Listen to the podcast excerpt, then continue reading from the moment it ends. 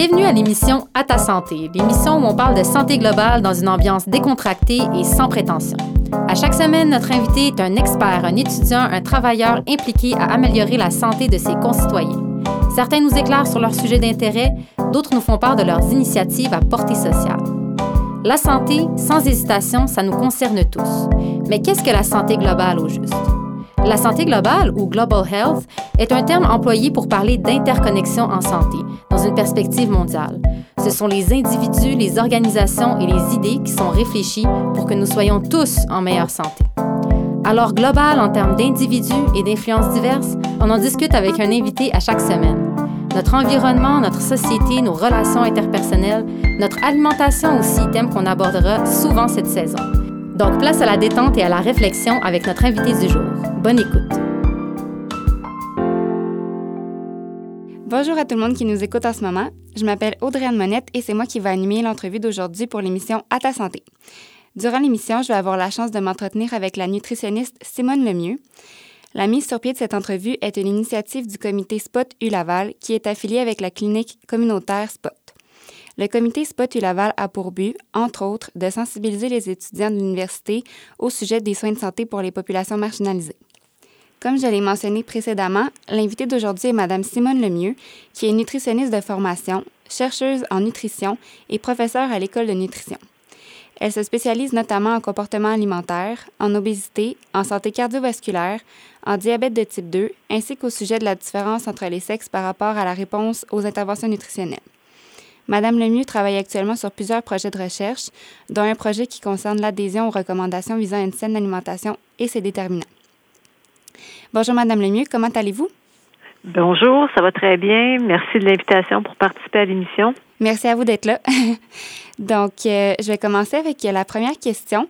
Donc, euh, l'Association médicale canadienne a proposé de nouvelles lignes directrices en matière d'obésité il y a quelques mois. Selon ces recommandations récentes, l'obésité doit être considérée comme une maladie chronique à part entière et non comme un simple facteur de risque d'autres maladies. Qu'est-ce que vous en pensez de cette nouvelle approche-là et de ses répercussions et euh, comment cela va changer la prise en charge de l'obésité dans la pratique clinique? Bon ben tout d'abord, euh, peut-être juste resituer là, que cette euh, cette nouvelle façon de parler de l'obésité là, ça a vraiment été euh, au cœur de la de toute la, la, présentation, si on veut, des nouvelles lignes directrices canadiennes qui ont été publiées aux les, les, lignes directrices canadiennes pardon pour le traitement de l'obésité qui ont été publiées au mois d'août dernier. donc ça a été vraiment un élément très important là pour pour présenter puis pour démontrer montrer qu'il y a eu euh, qu'il y a quand même beaucoup de choses qui ont changé dans le domaine de l'obésité au cours des dernières années. Et euh, ben, je pense que la raison, une des raisons de, de maintenant parler de l'obésité comme étant euh, une, comme étant une maladie, c'est peut-être un peu politique. Là, c'est pour attirer l'attention sur la gravité du problème, puis sur les besoins qui sont vraiment très importants là pour aider, apporter des soins aux, personnes qui, qui, qui souffrent d'obésité. Donc, euh, probablement, euh, ben, en tout cas, on, peut penser que euh, en, mentionnant que l'obésité est une maladie, ça pourrait là stimuler, si on veut, là, des décideurs à peut-être investir un petit peu plus là dans dans au niveau là, des, du système de soins et pas seulement là, pour ce qui est des médecins, mais les nutritionnistes, les kinésiologues et autres experts, là, autres professionnels de la santé.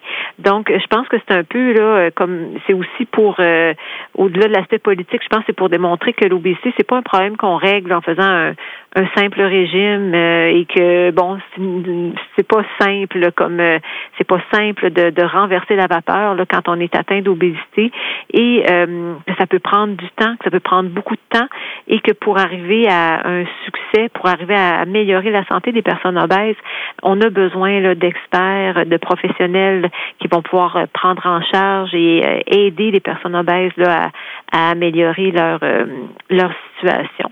Donc, c'est les premiers, les premières les premières impressions que j'ai là, par rapport à, à l'impact que ça, ça peut avoir, là, le fait d'appeler l'obésité une maladie.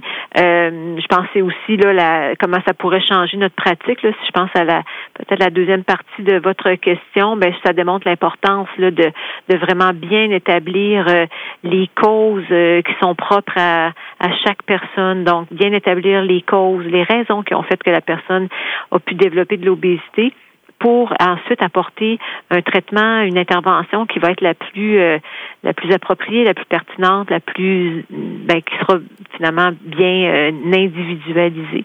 Donc je pense que ça c'est également là un autre aspect là, un autre souhait là des euh, de d'obésité Canada là, qui est l'organisme là qui a qui a travaillé très fort là, pour proposer des nouvelles lignes directrices et qui a tenu là, ce qu'on parle maintenant de l'obésité comme étant comme étant une maladie.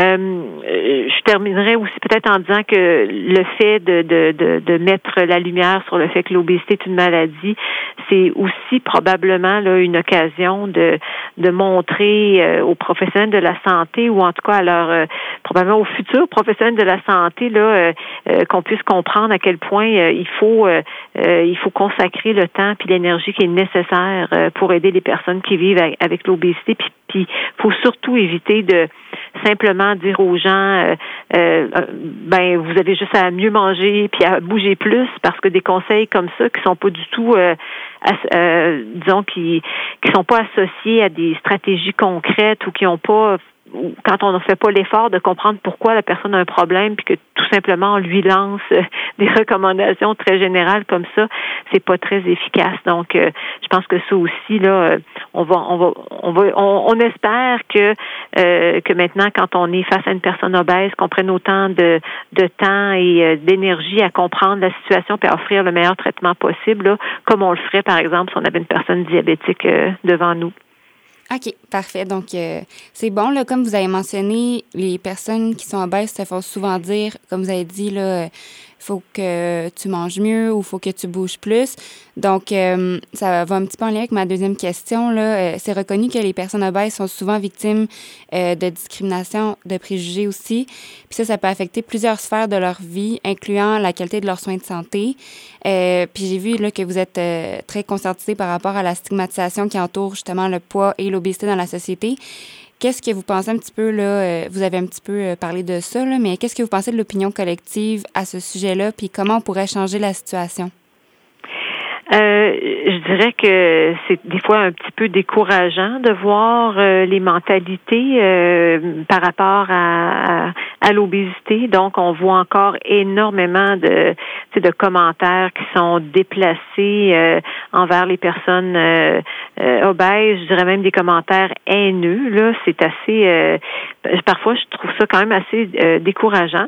Tu sais, je vois une, une progression des mentalités. Par exemple, moi, ça fait plus de 20 ans que j'enseigne, que je suis professeur à l'université, puis et donc les, les, les futurs nutritionnistes à, qui j'enseigne, j'ai vraiment vu un changement de mentalité par rapport à leur façon de voir la problématique de l'obésité.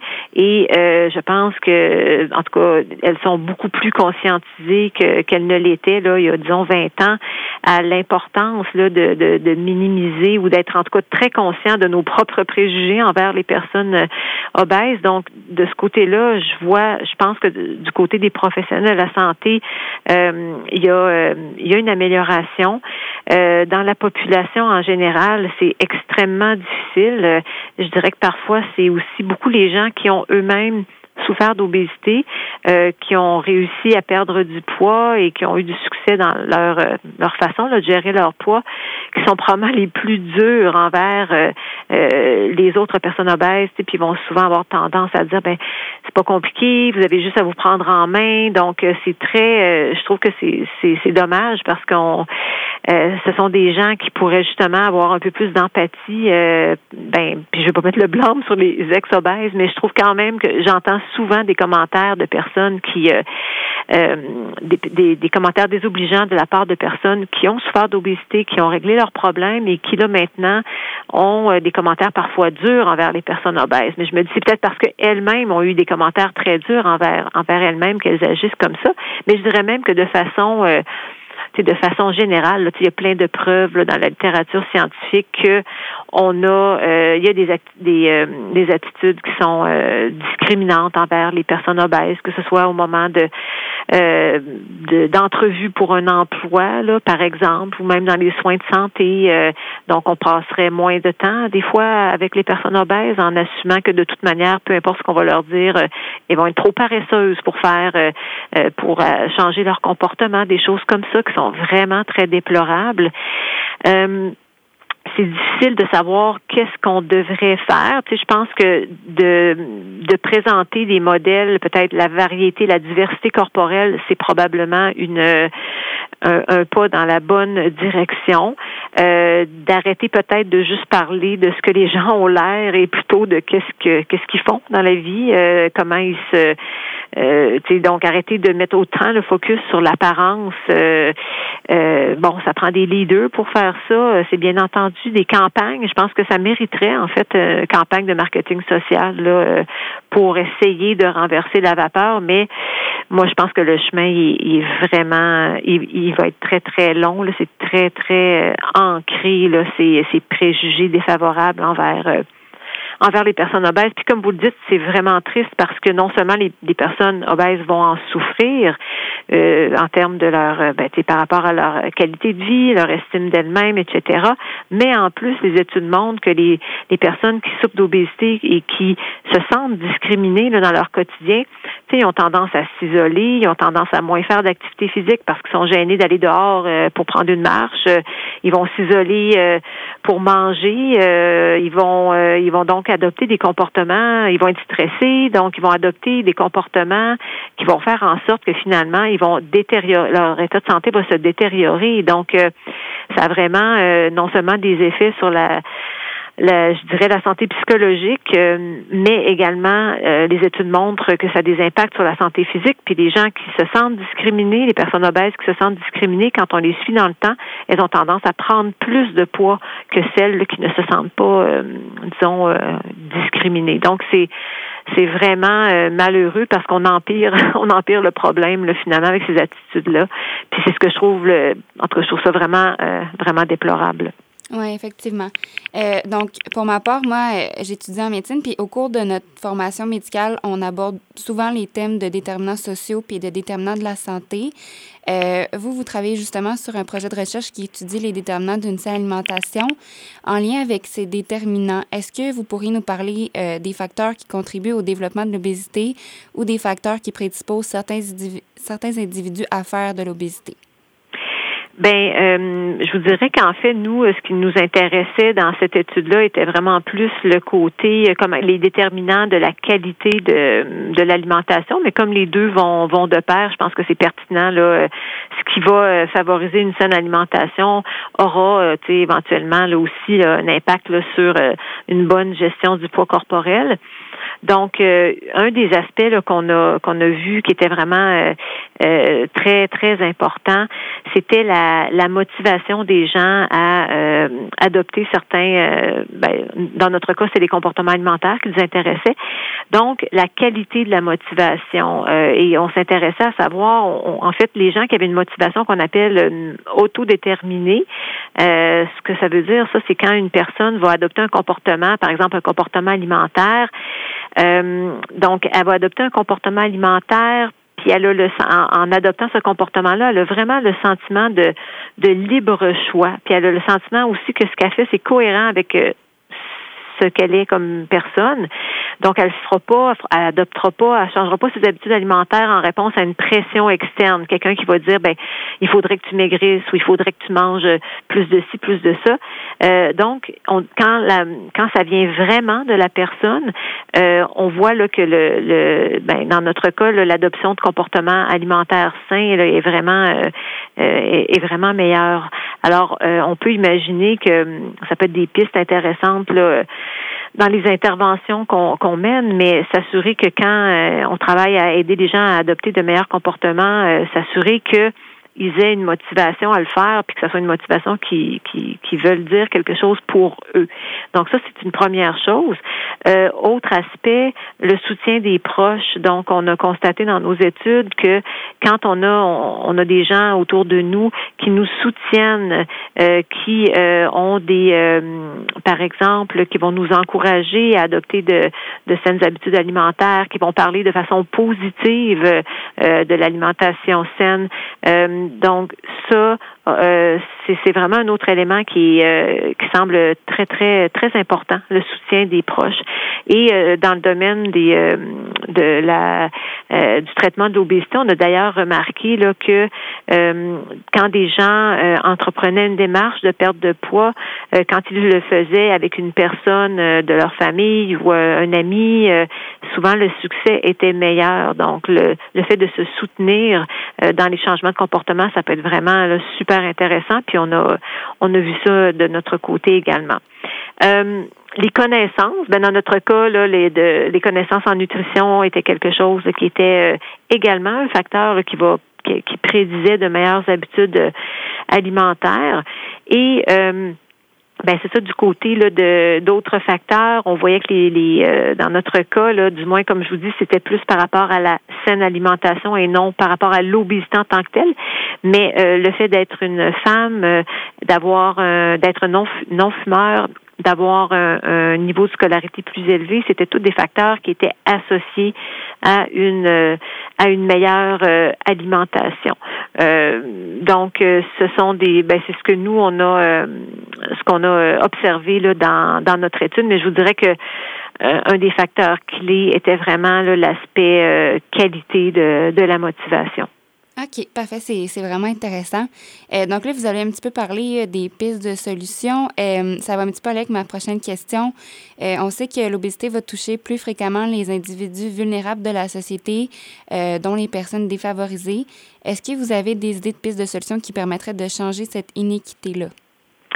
Ça, c'est vraiment une question à, j'allais dire 1000 dollars, mais c'est probablement plus, plus que ça. Euh, ben, ça sur quoi les, les experts vont s'entendre, euh, ce qui serait probablement le plus efficace, c'est de, de, de, faire des changements là au niveau de, de l'environnement. Donc autant euh, euh bon, je pense on peut penser l'environnement, euh, on va dire économique en ce sens que on, on reproche souvent là aux aliments sains de coûter plus cher. Puis ça, c'est vraiment extrêmement ben c'est une une barrière là. Le, coût élevé des aliments sains peut être une barrière vraiment euh, très euh, très majeur là euh, concernant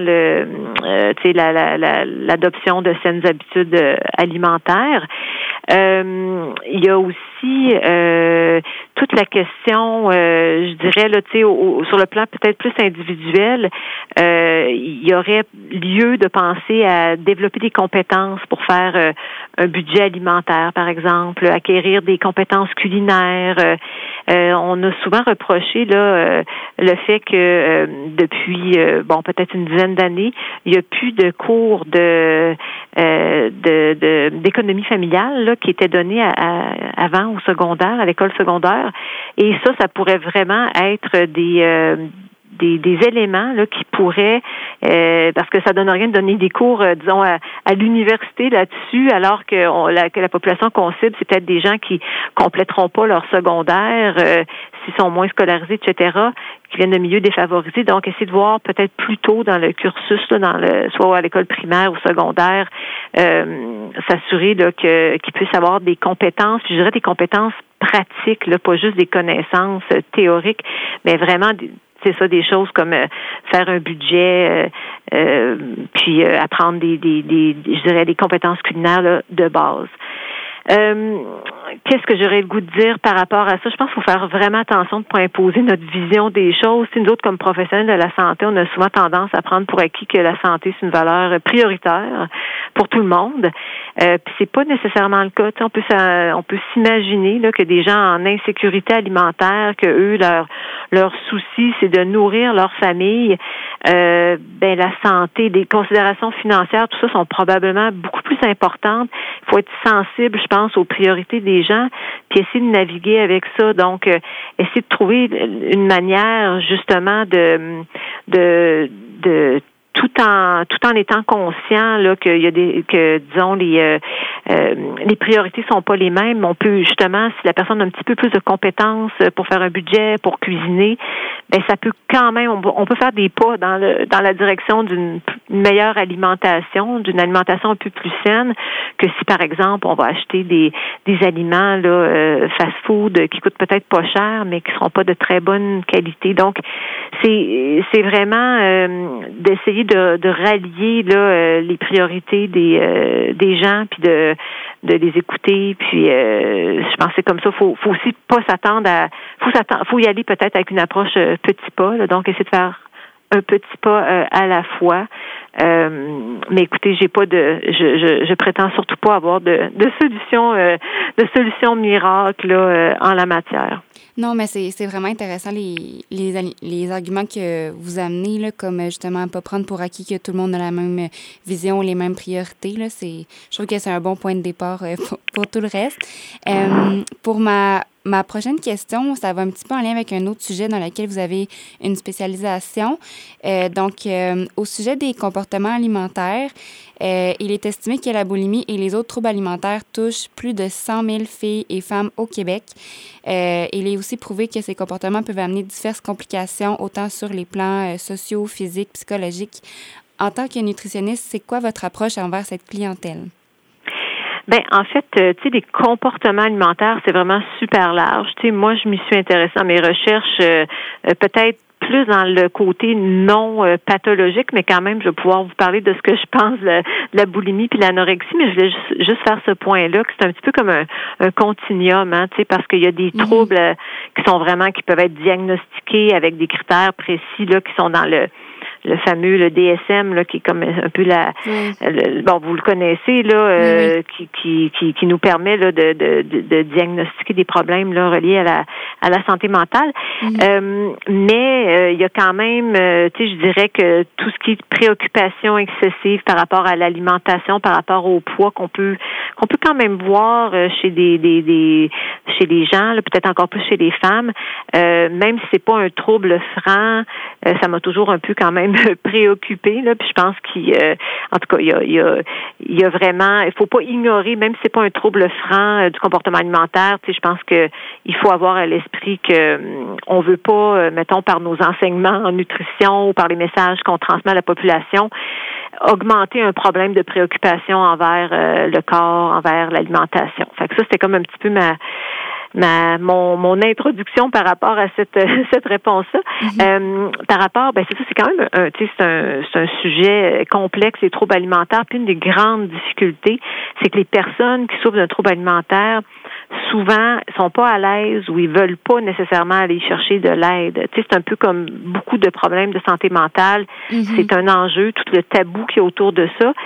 Et euh, parce que les gens peuvent avoir honte, mais aussi dans certains cas, ben, puis en tout cas, souvent le trouble alimentaire, il joue un rôle pour la personne. Donc, euh, euh je prends l'exemple des personnes anorexiques. Souvent, c'est une façon là, de vraiment là, avoir le contrôle. Ils ont l'impression d'avoir le contrôle sur leur existence.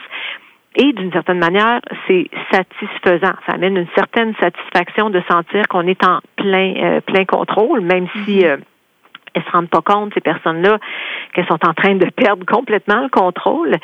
Euh, donc c'est la plus grande difficulté dont, et, souvent et là je pense entre autres là aux, aux personnes qui souffrent d'anorexie ils vont souvent cacher leurs troubles derrière un, désir. Ils vont nous dire ben ah c'est à cause que je suis vraiment euh, euh, sensible, ben, je veux vraiment très très très bien manger, euh, puis c'est important pour moi de faire l'activité physique.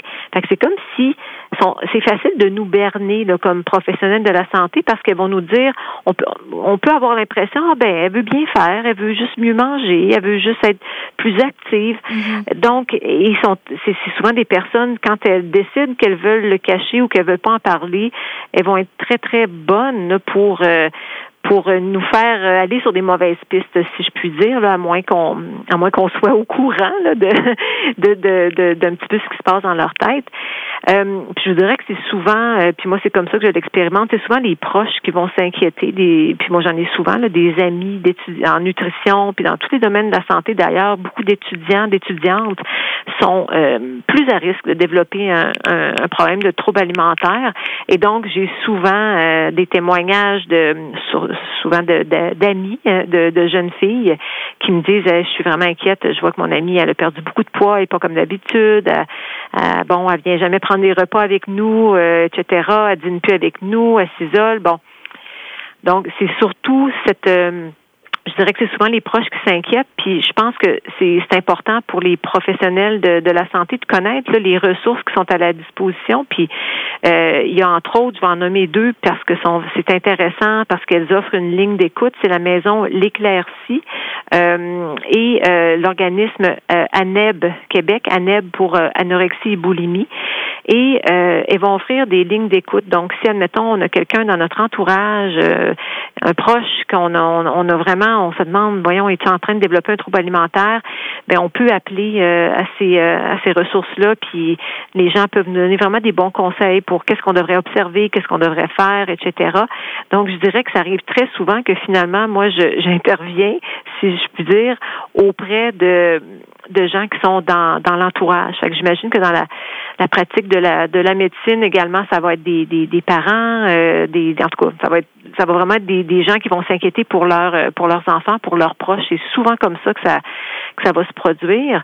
Euh, et euh, ben, quand la personne accepte de se faire aider, euh, je dirais que là, c'est vraiment un travail. Euh, ce qui fonctionne le plus, c'est le travail multidisciplinaire, là, parce que c'est oui, il y a une composante nutritionnelle, mais il y a tellement une composante importante côté santé mentale que bien souvent il y a une personne, un, psychiatre, du côté de la psychiatrie, de la psychologie, euh, même avoir d'autres professionnels de la santé, là, ben, des nutritionnistes bien entendu, mais les meilleurs, euh, je pense, les meilleurs soins s'organisent autour des équipes euh, multidisciplinaires. OK, parfait. Euh, je vais devoir vous arrêter ici. Malheureusement, le temps d'entrevue est écoulé, mais je veux vraiment vous remercier. C'était d'avoir pris part à l'entrevue aujourd'hui. C'était vraiment agréable, super instructif. Puis merci aux auditeurs qui ont écouté l'émission d'aujourd'hui. Et je vous souhaite une excellente journée. Ben, bonjour, merci beaucoup de votre invitation encore une fois. Merci à vous. Bonne journée. Bye bye. Cette émission est une initiative du comité Spot de l'Université Laval affilié à la clinique Spot. En début d'émission, on vous parlait de ce qu'était la santé globale. Ça peut être assez complexe. Ce concept vient de plusieurs mouvements étant arrivés au constat que l'enjeu fondamental de notre société contemporaine, c'est l'inégalité entre les vies humaines. Le comité SPOT a pour mission de sensibiliser et mobiliser la communauté étudiante aux déterminants sociaux de la santé à travers diverses activités. La trame sonore de l'émission est une réalisation de Mathieu Michaud. Merci à l'Association médicale canadienne pour son appui financier au projet. Merci pour votre écoute et à la prochaine!